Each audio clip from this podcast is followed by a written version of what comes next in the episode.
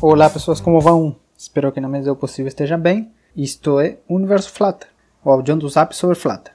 Lembrando que vocês podem seguir este audião do Zap no Twitter como arroba Universo Flutter, entrar no grupo do Telegram com o link t.me barra Universo Flutter e encontrar os links de referência na seção do podcast no site deandreamatias.com. A notícia da semana é o começo da refatoração nos plugins de Firebase para Flutter.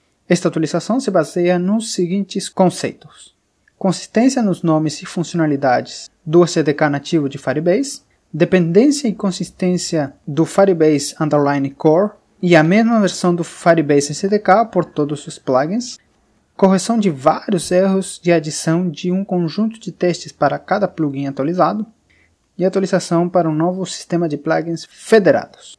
Os primeiros plugins atualizados são o Core, que é o principal e requisito para todos os outros plugins, o Authentication, que disponibiliza a funcionalidade da autenticação do Firebase, e o Firestore, que permite utilizar a base de dados não relacional do Firebase.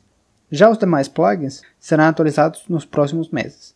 Também foi criado um novo site para consultar toda a documentação destes plugins. Ali se pode ver o suporte dos plugins a diferentes plataformas, uma guia de migração das versões antigas para as novas exemplos de uso e muito mais. Nesta primeira etapa, o foco será nas atualizações para a parte de Android, iOS e macOS, mas espera que conforme o trabalho avance, também tenha atualizações focadas para a parte web e outras plataformas. O widget desta semana é o Fade Transition. Este widget pode ser utilizado junto com uma animação para fazer uma transição entre dois widgets filhos. O efeito visual destes widgets filhos seria, como diz o nome, Fade Transition, que significa desvanecer ou desaparecer gradualmente um widget para transicionar a outro. Pack da semana é o, é o Chips Underline Choice. Este paquete fornece vários widgets para utilizar um conjunto dos elementos tipo chips. Entre as opções, temos o widget da seleção única e seleção múltipla, podendo configurar parâmetros como espaçamento, elevação, estilo visual, salto de linha automático e alguns outros. Este package pode ser útil na hora de usar filtros para uma busca, selecionar opções, selecionar contatos ou qualquer outra informação em forma de lista que queramos que seja selecionado pelo usuário.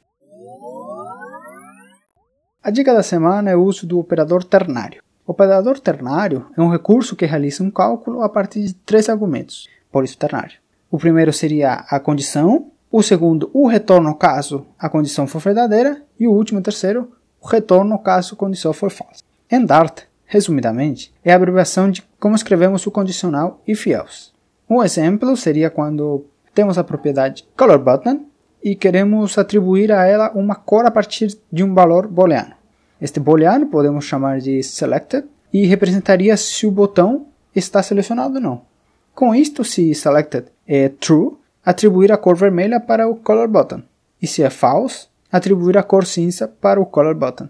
Aplicando o operador ternário, esta lógica, na hora de aplicar uma cor no color button, ficaria da seguinte maneira: selected, símbolo de interrogação, color.red, dois pontos, color.gray. Este recurso é muito útil para agilizar a escrita de código e, em alguns casos, deixar o código mais legível. A fonte de conhecimento da semana é, mais uma vez, um artigo mas desta vez feito pelo Toshi Osada para a Flutterando. Este artigo tem como nome Vamos falar de testes? Ao longo deste artigo se explica sobre testes unitários para métodos simples, testes unitários usando dados mocados, ou no bom português, dados simulados, aplicando conceitos de injeção de dependências e inversão de controle. E por último, de forma breve, sobre testes e widgets. Acredito que este conteúdo seja muito importante atualmente pois é cada vez mais necessário utilizar testes nas nossas aplicações. Recomendo dar uma olhada. Esta semana, em Bugs e Debugs, falarei sobre um bug que se produz muitas vezes por uma falta de conhecimento em como funciona um widget com estado. O erro diz algo parecido com a seguinte frase, onde o método x, neste caso pode ser o scaffold.off, com a seguinte mensagem: scaffold.earth called with a context does not contain a scaffold.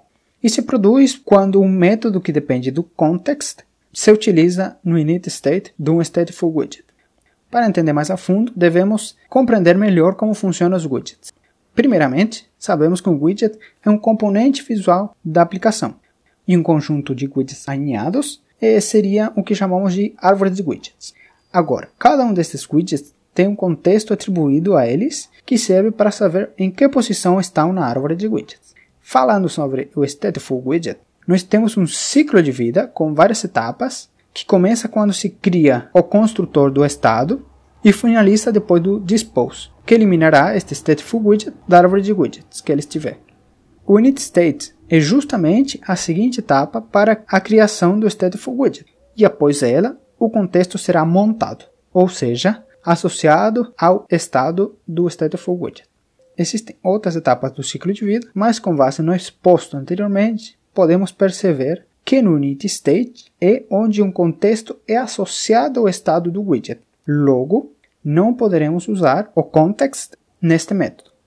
Algumas das soluções podem ser as seguintes: utilizar nosso método que depende do context em outra parte do ciclo de vida posterior ao init state, utilizar chaves globais associadas a widgets que estejam acima do widget onde você quer utilizar o método, ou até utilizar widgets específicos ou outras soluções que forneçam acesso ao context do seu widget ou maneiras de não utilizar o context. Bom, o conceito mais ou menos isso, e eu tomei como referência um artigo bastante completo que deixarei nos links de referência.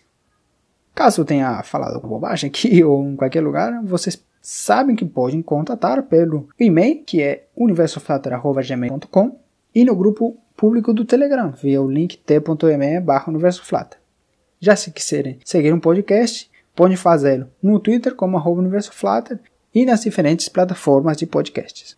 E se vocês gostam desse conteúdo, podem compartilhar esta audição do Zap com outras pessoas e marcar o Universo Flutter se quiserem. Um abraço para todo mundo e hasta la vista!